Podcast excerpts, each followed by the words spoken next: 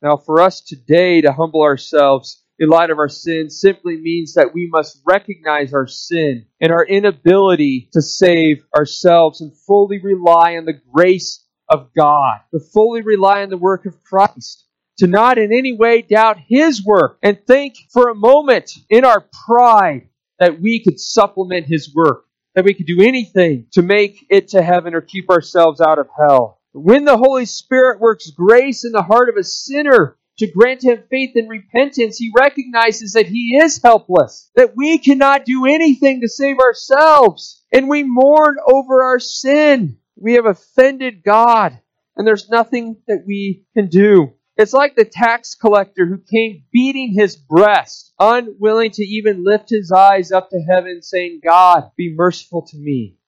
the sinner.